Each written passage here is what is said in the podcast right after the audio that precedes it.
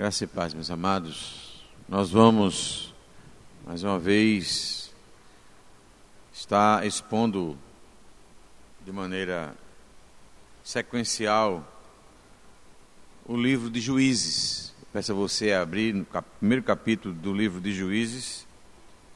Nós vamos ler alguns versos, não todo o capítulo, mas alguns versos que são centrais e que nos dão o norte quanto ao tema em que o narrador, o escritor do livro de Juízes, quer destacar. Capítulo 1, nós vamos ler. Pode colocar, Carlinhos Dade, viu? Tá Capítulo 1, do verso 1 ao verso 4, e depois do verso 19 ao verso 21.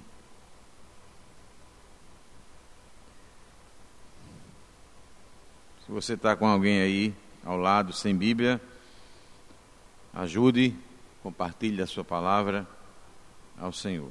Me acompanhe a leitura do texto que nós vamos fazer agora. Juízes, capítulo 1, de 1 a 4. E depois, mesmo capítulo, versículo 19 e 21. Depois da morte de Josué, os filhos de Israel consultaram o Senhor, dizendo: quem dentre nós primeiro subirá aos cananeus para pelejar contra eles? Respondeu o Senhor: Judá subirá. Eis que nas suas mãos entrega, entreguei a terra.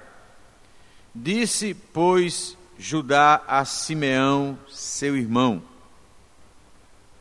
Sobe comigo a herança que me, que, que me caiu por sorte, e pelejemos contra os cananeus, e também eu subirei contigo a tua, que te caiu por sorte. E Simeão partiu com ele. Subiu Judá, e o Senhor lhe entregou nas mãos os cananeus e os fariseus, e feriram deles em Bezeque dez mil homens. Agora o verso 19 ao 21. Esteve o Senhor com Judá, e este desa, despovoou as montanhas, porém não expulsou os moradores do vale, porquanto tinham carros de ferro. E como Moisés o dissera, deram Hebron a Caleb, e este expulsou dali os três filhos de Anaque Porém, os filhos de Benjamim não expulsaram os jebuseus que habitavam em Jerusalém. Antes, os jebuseus habitam com os filhos de Benjamim em Jerusalém até o dia de hoje. Vamos orar, meus amados? Acabamos de cantar um hino um pouco longo, mas um hino com uma letra maravilhosa de oração, de dedicação. E uh, duas coisas né, que eu quero destacar nesse hino 220 que nós cantamos.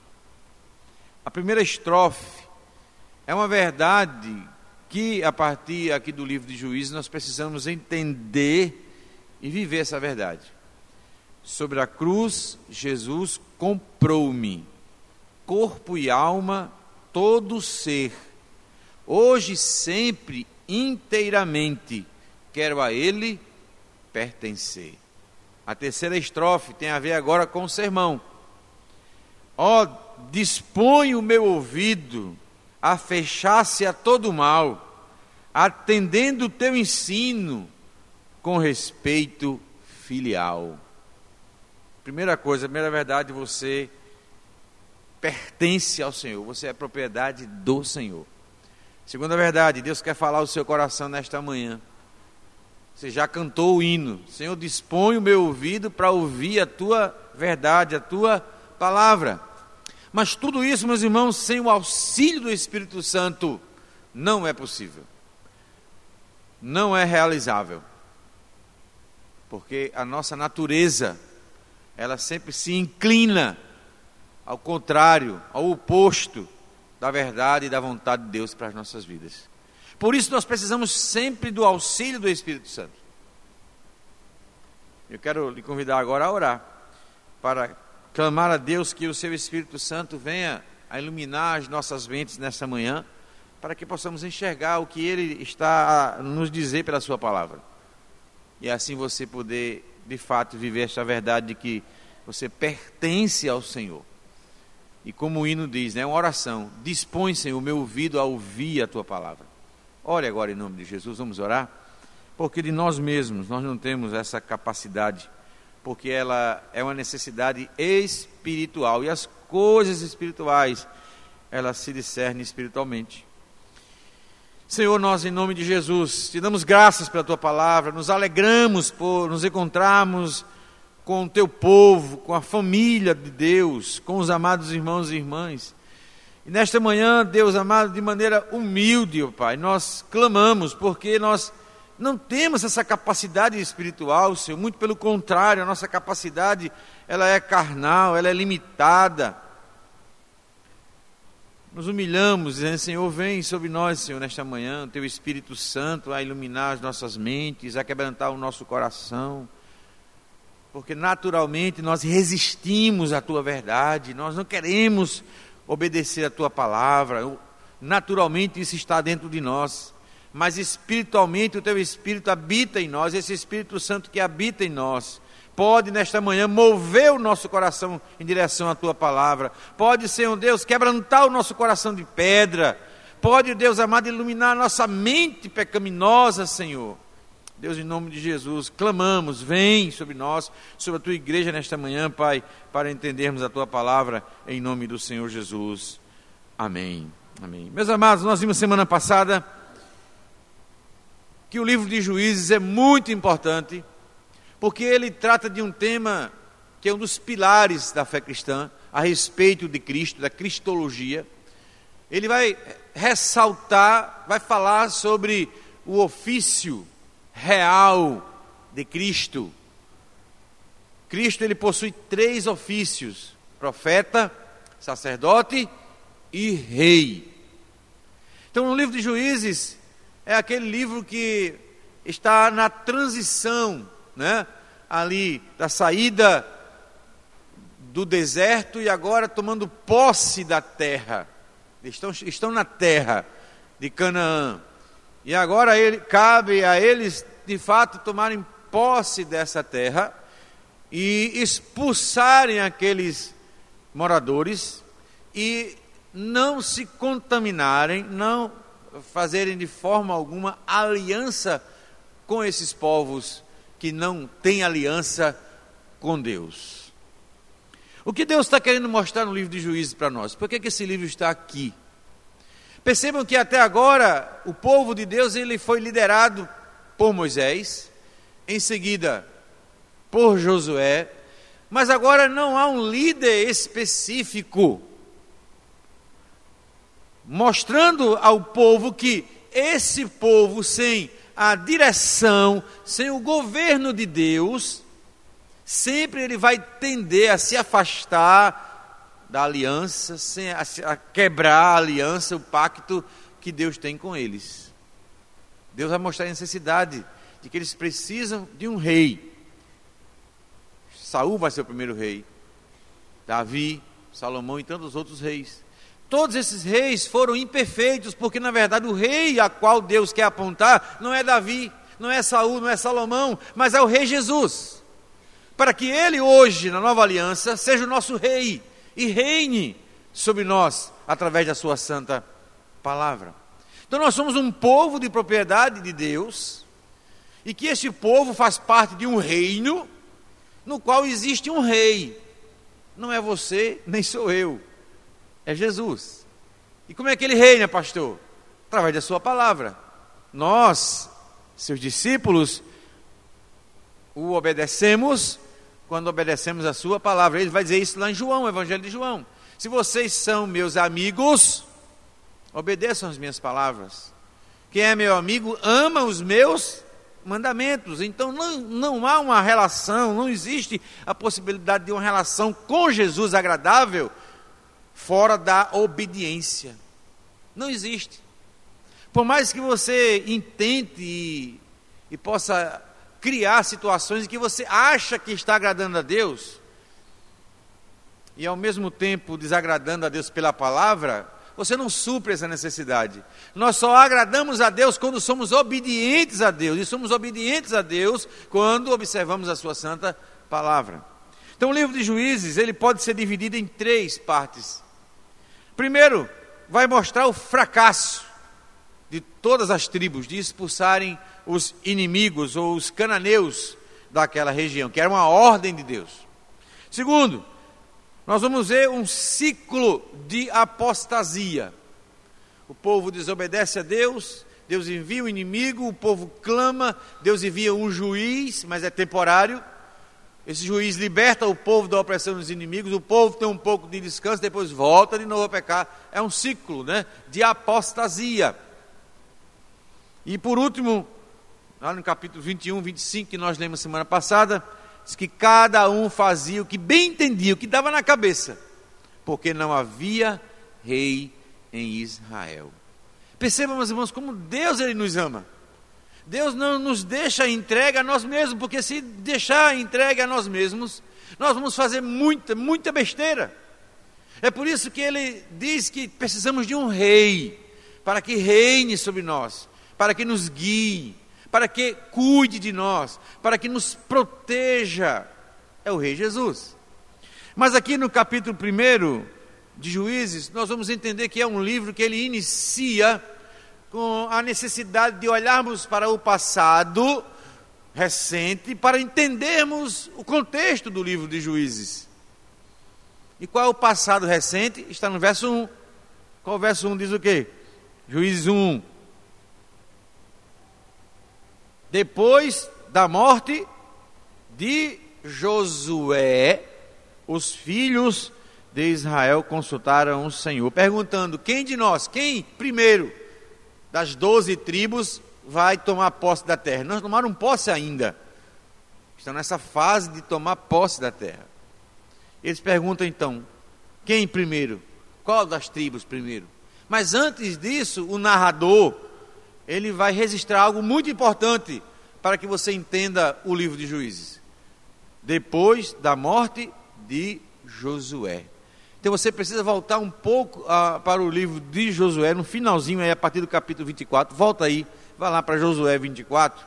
E você vai entender o contexto em que Josué, antes da sua morte, realiza uma aliança com o povo de Deus. Tá? Então Josué morre, mas ele deixa uma aliança firmada entre o povo e Deus. Capítulo 24, versículo 14.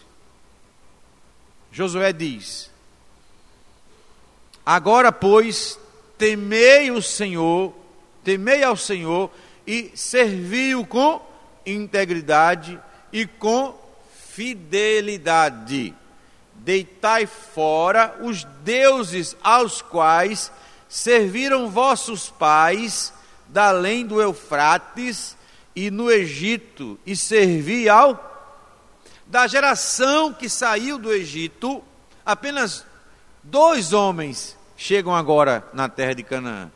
Quem é? Josué e Caleb. Todos os demais, aquela geração morreu no deserto. Agora é outra geração.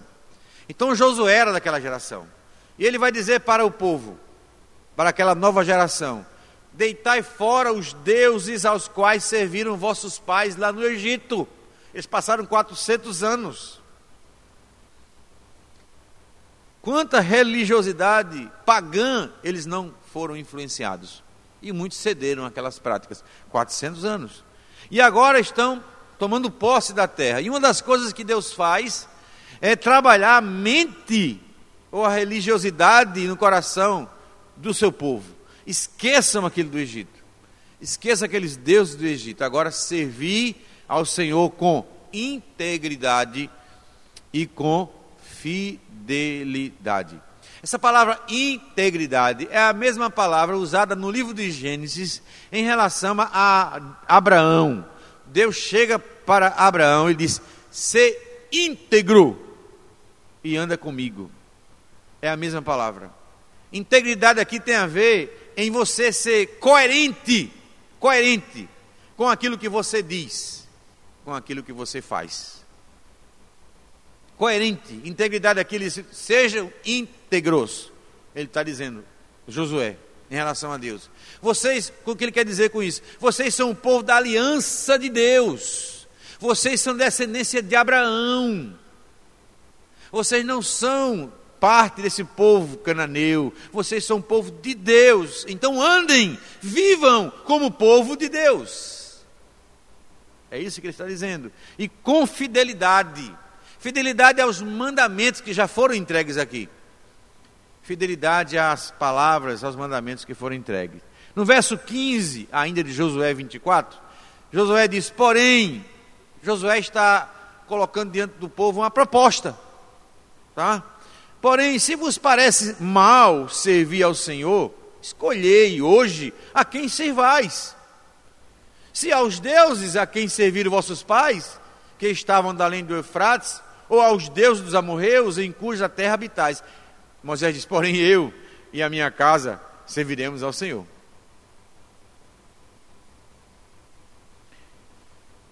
Escolhei.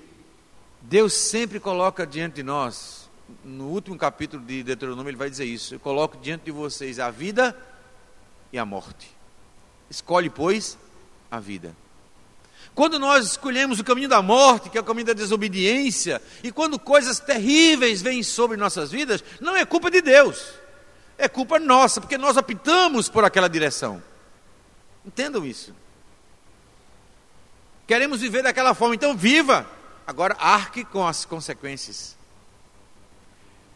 Mas o verso 16, o povo responde, aqui eu quero chamar a atenção, que o povo responde à proposta de Josué, a proposta de Deus, né? Então respondeu o povo e disse: Longe de nós o abandonarmos o Senhor para servirmos a outros deuses. Que coisa bonita, que declaração, que profissão de fé bonita. Porque o Senhor é nosso Deus, Ele que nos fez subir do Egito, a nós e nossos pais, da casa da servidão, quem fez estes grandes sinais aos nossos olhos e nos guardou por todo o caminho em que andamos e entre todos os povos pelo meio dos quais passamos. Essa confissão de fé do povo muitas vezes é a minha e é a sua. Se nós estivermos sem um rei sobre a nossa vida, cuidando de nós, nos guiando, nos chamando a atenção, nos disciplinando, nós naturalmente vamos tender a desobedecer isso aqui, a desonrar isso aqui, que acabaram de dizer, e foi isso que aconteceu. Bastou Josué morrer, chegar na terra, e eles então, nós vamos ver como eles começam a caminhar para o declínio espiritual. Então, a profissão de fé é muito bela, muito bonita, mas o livro de Juízes chama a atenção de que essa profissão de fé é muito bonita, sem um rei para nos governar, ela não é viável, ela não acontece, ela, ela, ela não existe. Mais adiante, desculpa, é voltando, não é adiante, não é para trás, capítulo 23, capítulo 23 de Josué, versículo 6.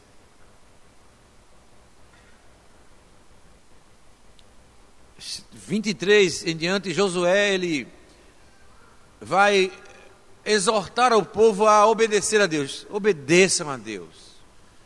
E o que, que ele diz no verso 6? Leia comigo, por favor. Esforçai-vos, pois, muito para guardardes e cumprirdes todo quanto está escrito no livro da lei de Moisés, para que dela não vos aparteis, nem para a direita, nem para a esquerda. O sete, para que não vos mistureis com estas nações que restaram entre vós. Não façais menção dos nomes de seus deuses, nem por eles façais jurar, nem os sirvais, nem os adoreis. Verso 11. Portanto, empenhai-vos em guardar a vossa alma, para amardes o Senhor vosso Deus. Se esforce para guardar e cumprir a lei, se empenhe em guardar a vossa alma para amardes somente ao Senhor. Ah, mas não tem nada na minha vida que me seja mais importante do que o Senhor. Mas você não precisa ir para fora da sua vida para você encontrar um ídolo. Basta você se olhar no espelho. Você tem um ídolo. Quando você opta em fazer a sua vontade, que geralmente, claro, busca os seus interesses egoístas e pessoais. Isso é o ídolo. Quando nós optamos na flexi é, flexibilizar a lei, ela ser flexível, a lei de Deus está ali, mas nós, de maneira racional, fazemos com que essa lei ela seja flexível. Não, isso aqui não é isso, isso aqui eu acho assim, ah, isso aqui eu penso assim, e a gente vai então vivendo a vida cristã criada por nós mesmos. E não se espante que você pode se deparar hoje com uma verdade terrível. Que o Deus, talvez, que você sirva, não é o Deus da Bíblia, não é o Deus de Israel, não é o Deus de Jesus, mas é o Deus que você criou.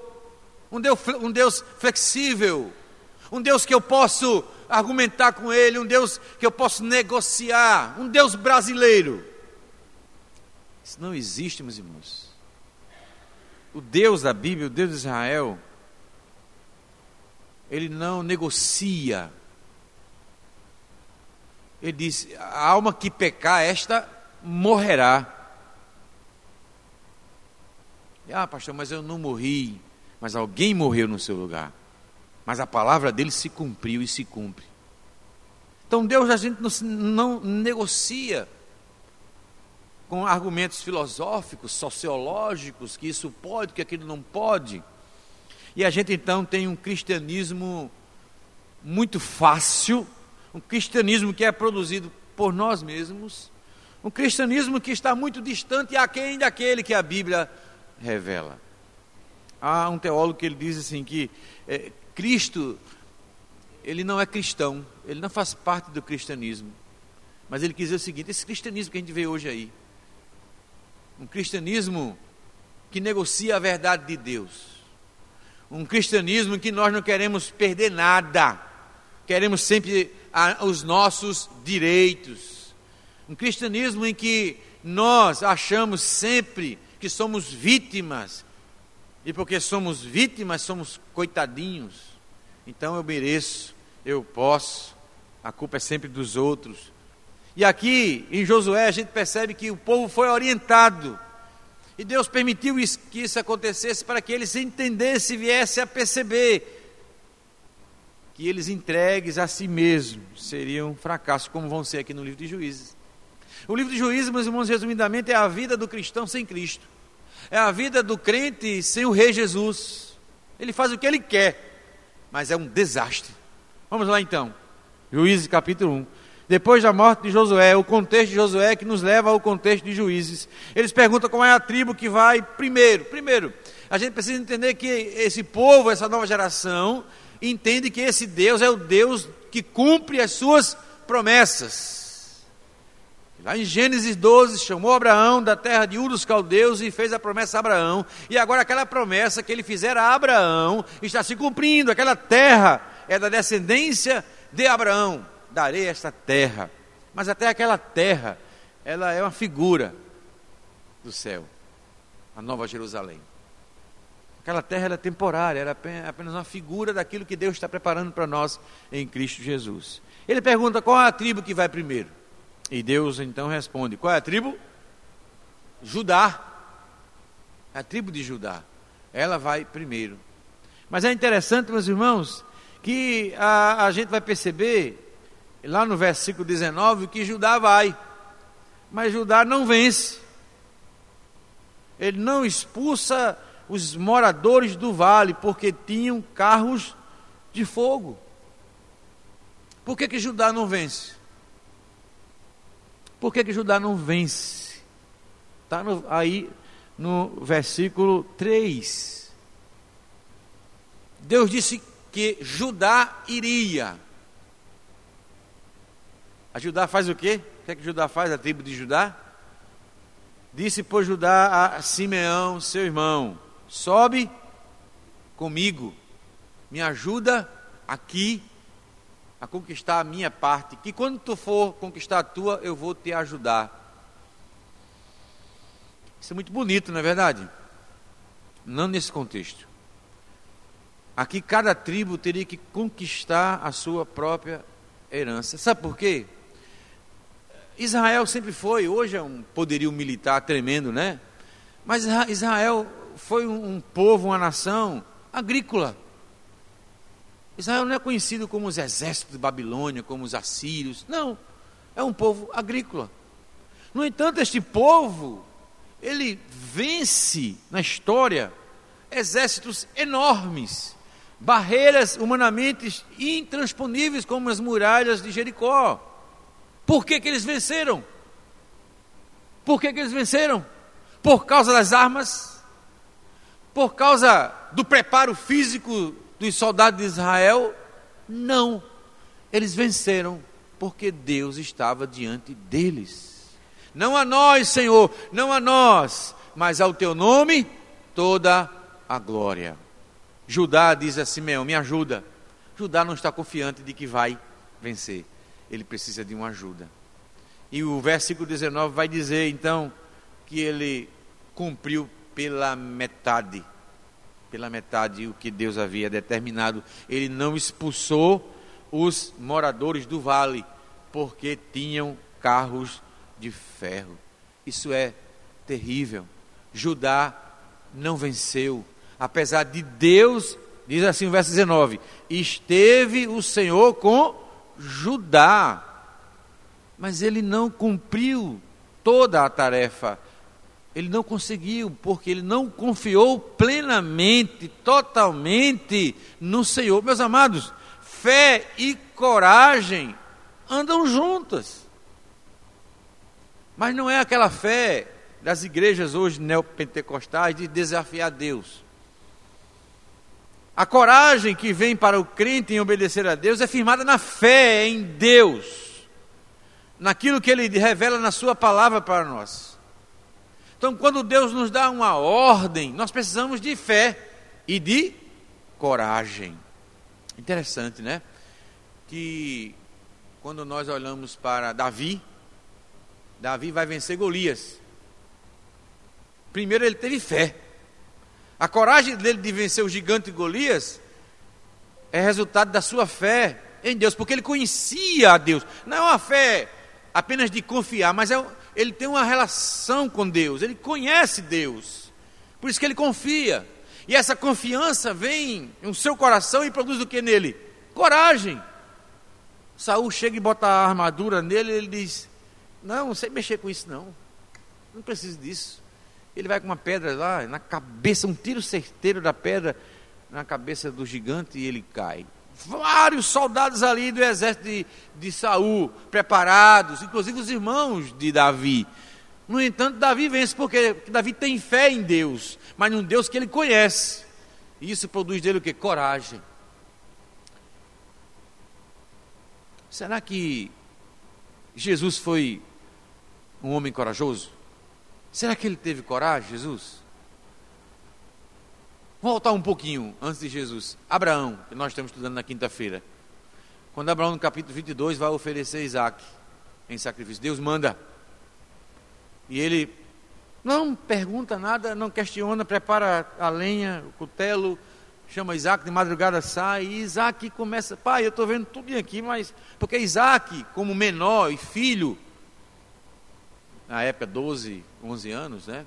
Acompanhava o pai, estava presente quando o pai pegava lá o cordeirozinho e imolava, cortava o pescoço, o sangue escorria e aspergia sobre o altar. Ele estava lá, ele sabia como era todo, ele sabia como é que se procedia. Ele estava presente com seu pai. E quando ele chega a caminhar, ele diz: Pai, eu estou vendo tudo aqui, mas cadê a oferta? Cadê o cordeiro? E aí, Abraão vai dizer algo maravilhoso, né? Jeová Jireh, meu filho, o Senhor proverá. Aí Paulo escrevendo em Romanos, no capítulo 4, vai dizer que Abraão teve fé de que Deus era poderoso para ressuscitar o seu filho. Então veja que ele teve coragem, mas uma coragem respaldada pela fé em Deus, que ele conhecia. Deus é poderoso para ressuscitar meu filho. Ele sabia por quê? Porque Deus tinha feito uma promessa a ele. Se Deus ele podia matar Isaac ali, mas Deus era poderoso para ressuscitar Isaac. Isso é coragem.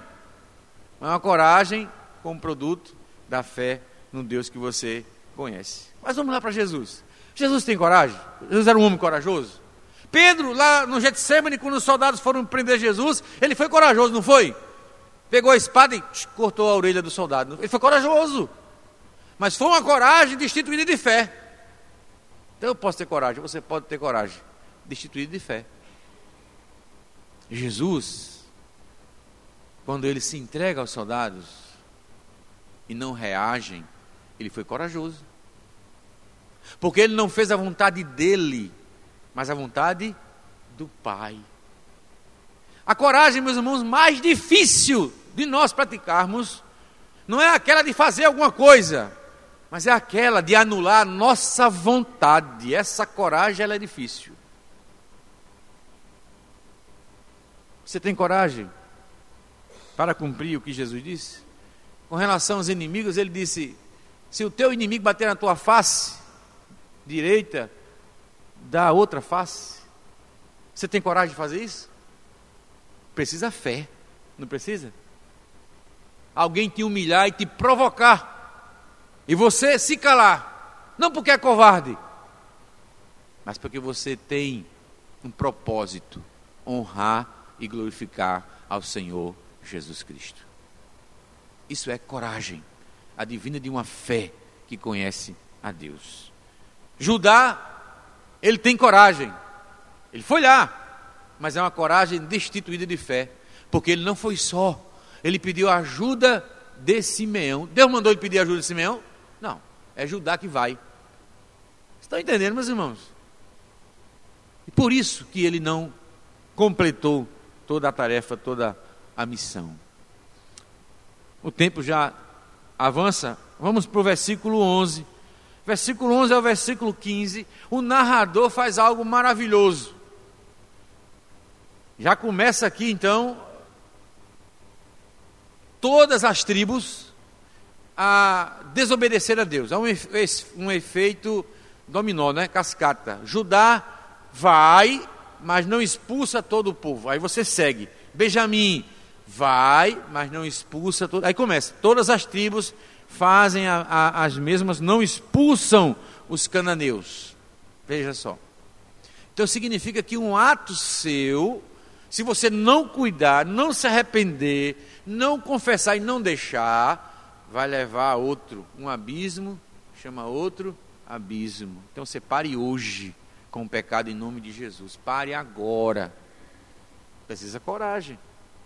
Em meio a, a toda essa desobediência, quem os dois? Josué e Caleb. Caleb ainda está vivo. Mo, Josué morreu. Caleb está vivo. Ele tem uma filha. E aqui o narrador em meio a essa apostasia, ele vai mostrar que tem um ali que é fiel ao Senhor, que está fazendo direitinho como o Senhor havia ordenado. E que esse, é interessante que Caleb, o testemunho que quer mostrar aqui é que a geração pós-Caleb, da família de Caleb, é uma geração que vai ser influenciada pela fé do pai. Veja aqui diante. De, dali, versículo 11: Partiu contra os moradores de Debir, e era dantes o nome de Debir Kiriate Sefé. Quem está estudando Gênesis vai lembrar de algumas palavras aqui que a gente viu lá em Gênesis. Verso 12: Disse Caleb, já velhinho, a quem derrotar Kiriat Sefé e a tomar, darei minha filha Axa por mulher. Tomou-a, pois, Otiniel, filho de Kenaz, o irmão de Caleb, mais novo do que ele. E Caleb lhe deu sua filha, Axa, por mulher. O que chama atenção agora aqui está no verso 14. A filha de Caleb foi tão influenciada pela fé do pai no Deus da promessa que aquela terra era, era a terra da promessa que Deus havia feito a Abraão, Que ela, no verso 14, diz assim: Esta, quando se foi a ele, insistiu com ele para que pedisse, no caso Otiniel, né? Para que pedisse ao pai dela um campo. E ela apeou do jumento. Então Caleb lhe perguntou: Que desejas? Respondeu ela: Dá-me um presente. Deste-me terra seca. Dá-me também fontes de água. Então Caleb lhe deu as fontes superiores e as fontes inferiores. Caleb deixa, meus irmãos, uma descendência que anela por aquela terra, que deseja aquela terra, porque é a terra da promessa, é a terra de Deus. E ela não se contenta com aquela terra, mas pede mais outro campo, ele vai dar o, as fontes superiores e inferiores. Eu imagino a alegria de Caleb por ver a sua descendência interessada na terra de Deus. Agora vamos aplicar. Você, como pai e mãe, em meio a essa geração corrupta, ímpita, ímpia, você tem deixado um legado para os seus filhos e suas filhas de uma fé que busca a nova Jerusalém, não Israel aqui da terra, mas a nova Jerusalém celestial. Você tem deixado esse legado para os seus filhos. Você percebe nos seus filhos empolgação, desejo, alegria de buscar as coisas de Deus. Ou seus filhos estão seguindo o seu exemplo de buscar as coisas terrenas, coisas que são passageiras, coisas que são terrenas. Qual o legado que você está deixando para os seus filhos. Você vai, quando você morrer, seus filhos vão ter o mesmo desejo de vir para a igreja, de buscar a Deus, de orar, de servir a Deus. Caleb nos deixa esse remanescente em meio a uma apostasia geral. Portanto, Caleb aqui, ainda vivo, deixa o seu legado a sua filha, apaixonada por aquela terra, porque é terra da promessa de Deus. A terra que Deus promete para nós em Cristo Jesus, não é aquela terra lá no Oriente Médio. A terra que Ele promete para nós é a Jerusalém celestial. É a presença de Deus. Sabe, meus irmãos? A gente pensa muito pouco no céu. A gente pensa muito pouco na eternidade. O Satanás tem trabalhado no povo de Deus para a gente ficar apenas com a cabeça baixa, olhando aqui para a terra. Isso tudo vai passar, isso tudo fogo vai destruir. Mas a nova Jerusalém celestial, ela é eterna. E ela é dada e prometida àqueles que têm Cristo como Senhor e Salvador da sua vida. Que Deus nos abençoe. Em nome de Jesus.